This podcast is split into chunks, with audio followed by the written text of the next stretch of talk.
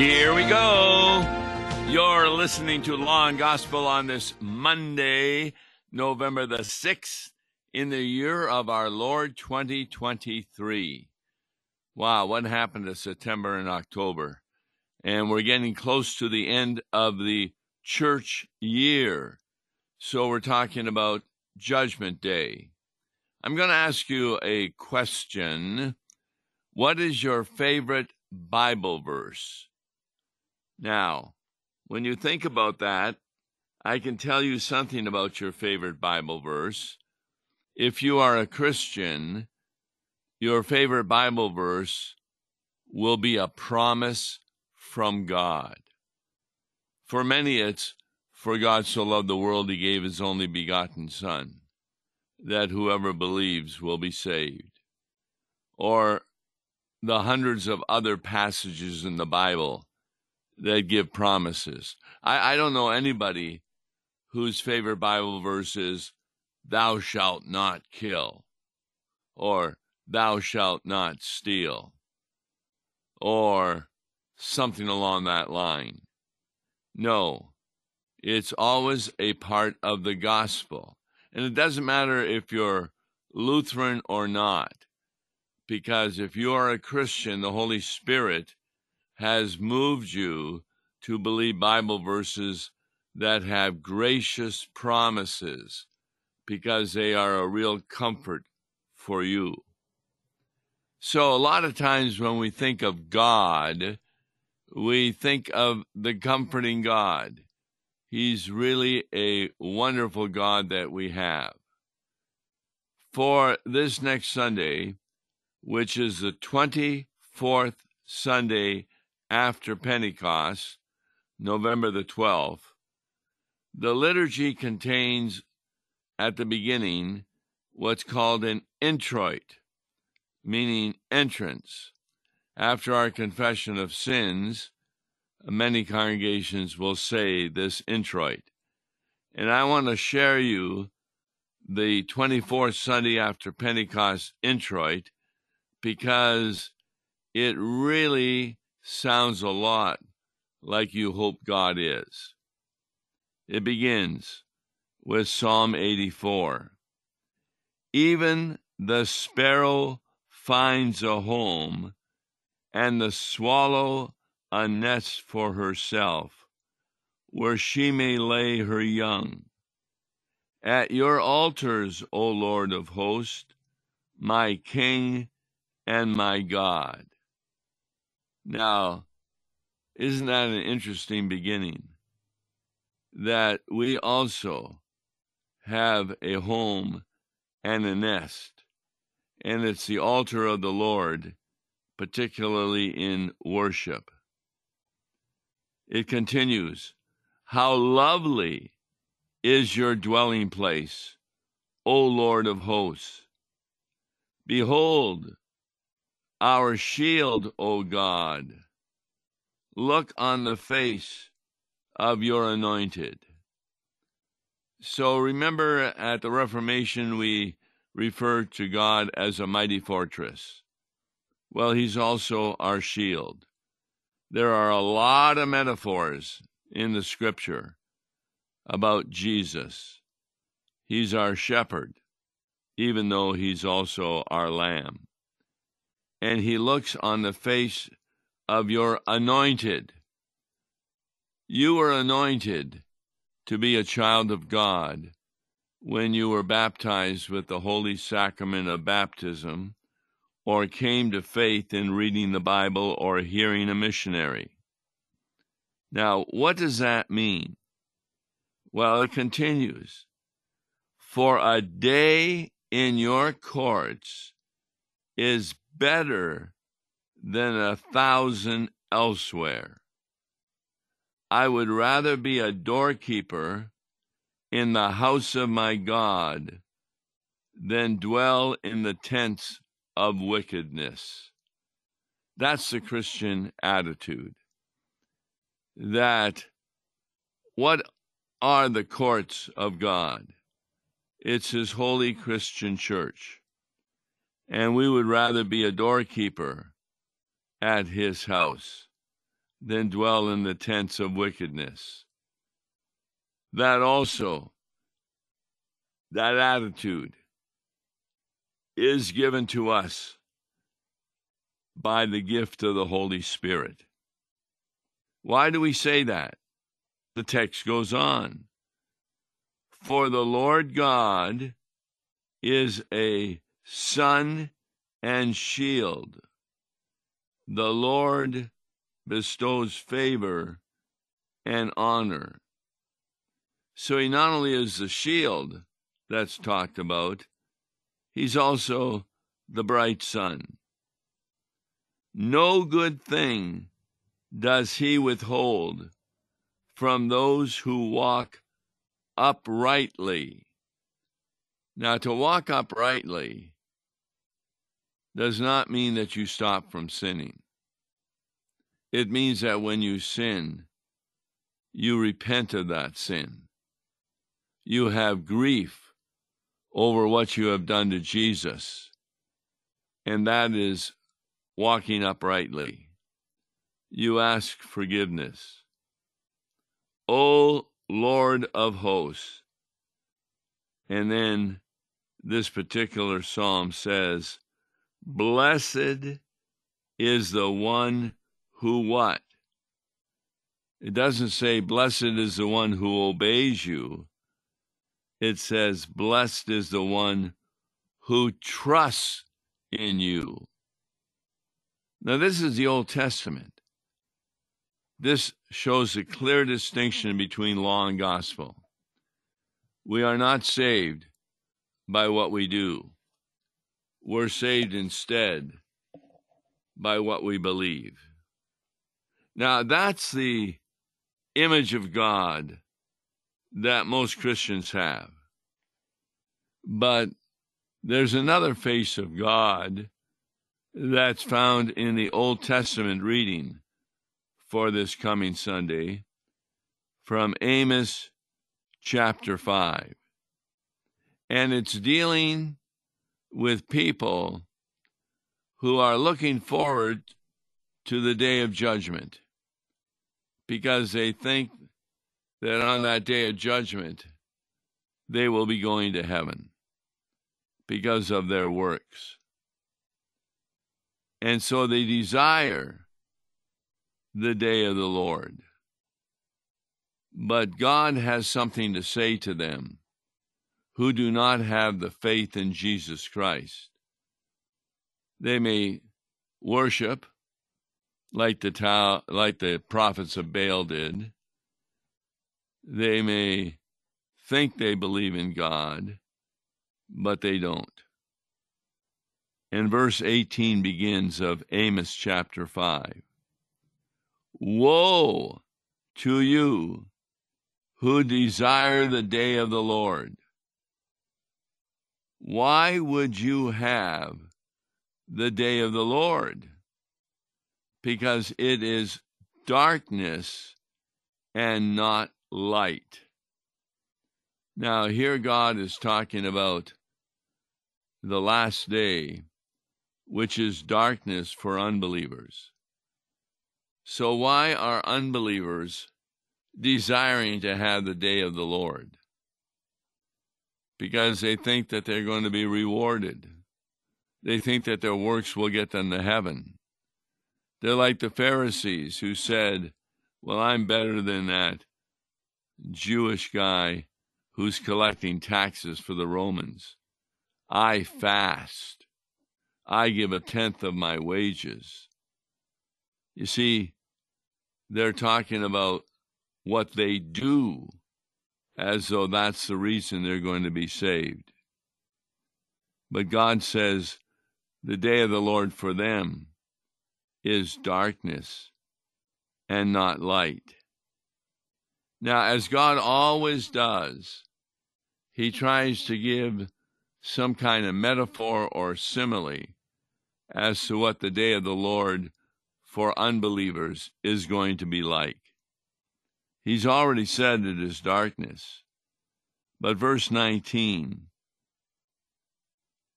it is as if a man fled from a lion and a bear met him, or went into the house and leaned his hand against the wall, and a serpent bit him. Wow. So people think when they're fleeing from a lion, they're going to be safe, but then they run into a vicious bear. Or they get into their house and they lean against a wall, and a servant, serpent bites him. You see, is not for these people the day of the Lord darkness and not light, and gloom with no brightness in it. That's the description of hell. And God is talking about that because He's warning people. But these people, they even have worship services. You can go around the country to different churches that have worship services these days, and many of them are ridiculous. They are praising the people for doing good works. They're encouraging him to do even more good works in order that God will be satisfied with them and reward them with heaven. That is false teaching. So, what does God say about their worship services? I hate, I despise your feasts and I take no delight in your solemn assemblies. Even though you offer me your burnt offerings and grain offerings, I will not accept them. And the peace offerings of your fattened animals, I will not look upon them. Now, how do we explain that in light of the fact that God has commanded under the ceremonial laws to give such offerings. Well, such offerings are to be given with the recognition that they represent the Savior who is to come to take away the sins of the world. Remember how John the Baptizer describes Jesus? Behold, the Lamb of God who has come to take away the sins of the world. And that was prefigured in the Passover when the Israelites they would kill a lamb or a goat and put its blood over the doorway and that night the angel of death would pass over their house if he saw the blood. But if there was no blood on many of the houses of the Egyptians, the oldest male would be put to death, whether human or animal. And remember, that was even Potiphar's son. I'm sorry, Pharaoh's son he died on that night. And it moved Pharaoh to decide to let the Israelites go until he changed his mind and chased after them. And we know what happened to them as they drowned in the Red Sea, attempting to cross it. Be that as it may, the Egyptians and many other religions that are made up by man. They have solemn assemblies, but they're not preaching Christ and Him crucified. They're preaching about you, that there's nothing you can't do. And therefore, those sermons are horrible. And any offerings you give are not accepted by God Because when you give an offering, he looks at your motivation. That can even happen in a Christian church, where a pastor may give the signal that the more money you give to the church, the greater will be your blessing. Or the more that you pray to God, even if it's a false God, the better your day will be. Those are all false teachings. It just doesn't work.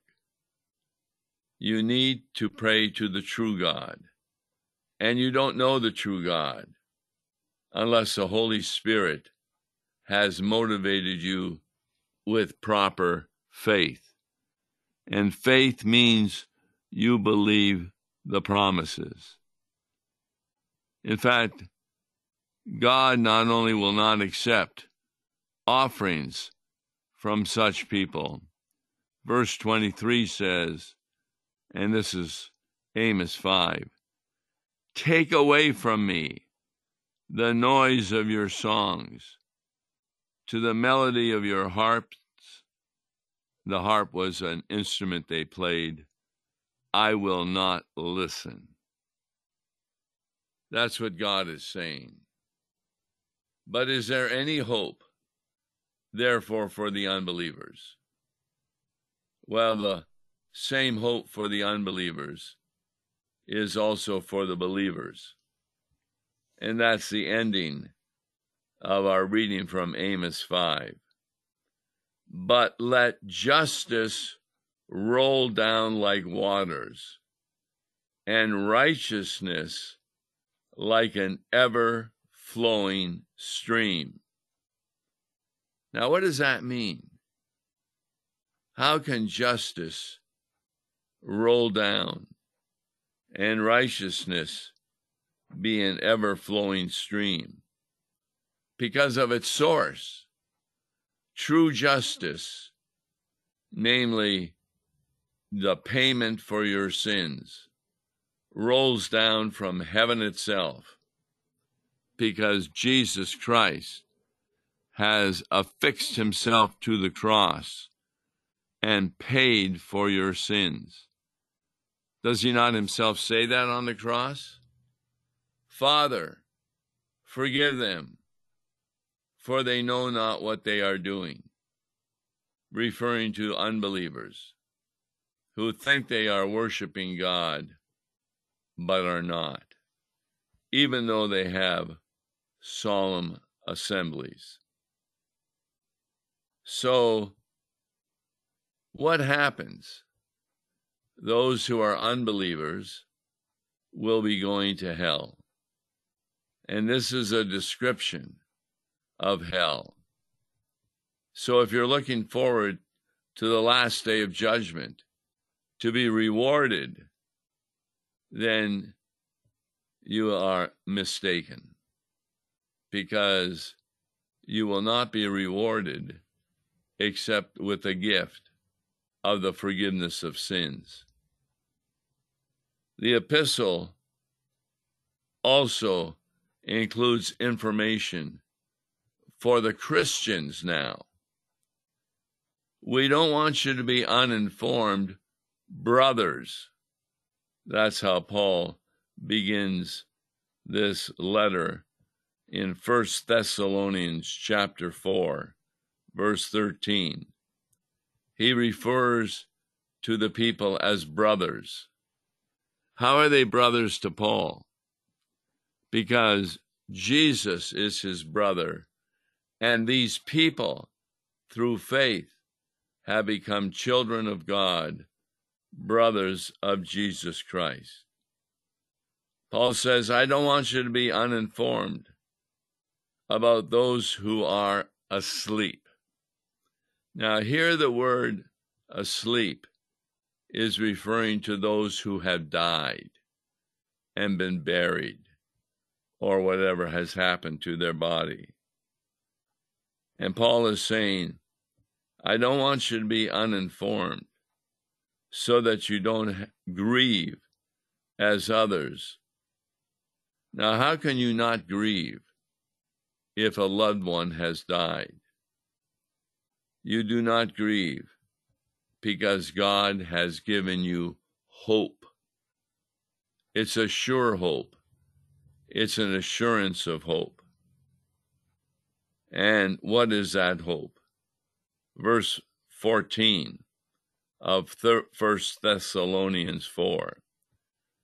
For since we believe, here again, notice faith, not works.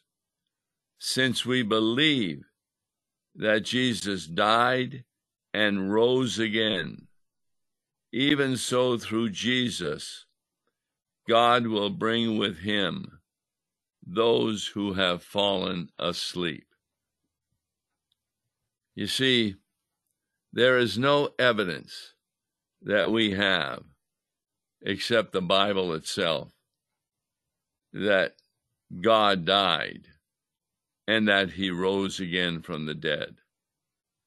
You can't prove that to an unbeliever. The only evidence that Christianity has that people can understand is original sin. There's nobody in the world who is not a sinner. You can't find anyone who is innocent from birth. All have sinned and fall short of the glory of God. And so, what saves is not our obedience, but those who believe that Jesus the God man, died, and he rose again. And therefore, through Jesus, God will bring with him those who have fallen asleep. Now, the spirits of those who have fallen asleep already are in heaven, because that's what happens to the spirit at the moment of your temporal death. Your spirit is in heaven, but not your body. God is talking about that He's going to bring your body into heaven to be rejoined with your spirit. Paul says, For this we declare to you how? by a word from the Lord. Paul didn't make this up. He got this new information from the Lord that we who are alive, who are left until the coming of the Lord, will not precede those who have fallen asleep. In other words, if you're still alive on earth, living, not buried, and judgment day comes, you will not be going to heaven before the bodies of the believers buried in the ground go to heaven. Verse 16 For the Lord Himself will descend from heaven with a cry of command, with the voice of an archangel with the sound of the trumpet of God. Boy, is that going to be loud. And notice, he's coming with a cry of command. What is he going to command? He's going to command what he did on the days of creation to bring to life the bodies of Adam and Eve he will take from the ground or wherever the person died, everybody, and they will also be going to heaven with the voice of an archangel, with the sound of the trumpet of God. Now, the dead in Christ will rise first. In other words, before you and I go to heaven, the bodies of the dead will be re put together and rise from the dead. Then we who are alive, who are left, will be caught up together with them in the clouds to meet the Lord in the air. And so we will always be with the Lord. In other words, we go together into the air, both those who are still living and those whose bodies are dead. And we will now have heavenly bodies. Elsewhere, it says we will be like Jesus. His resurrected body had qualities that his human body did not have. He was able to go through doors and through walls and knew the Word of God. Therefore, why is Paul saying all this?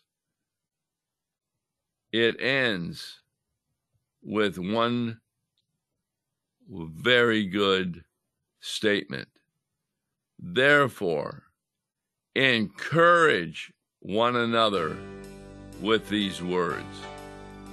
That's the purpose of Christian theology to give you courage and assurance of your hope of going to heaven. That's why Jesus is your Redeemer, your Savior, your Counselor, and your God. Join us tomorrow for looking at a hymn about this. God bless you. Listen to Law and Gospel each weekday morning at 9:30 on KFUO.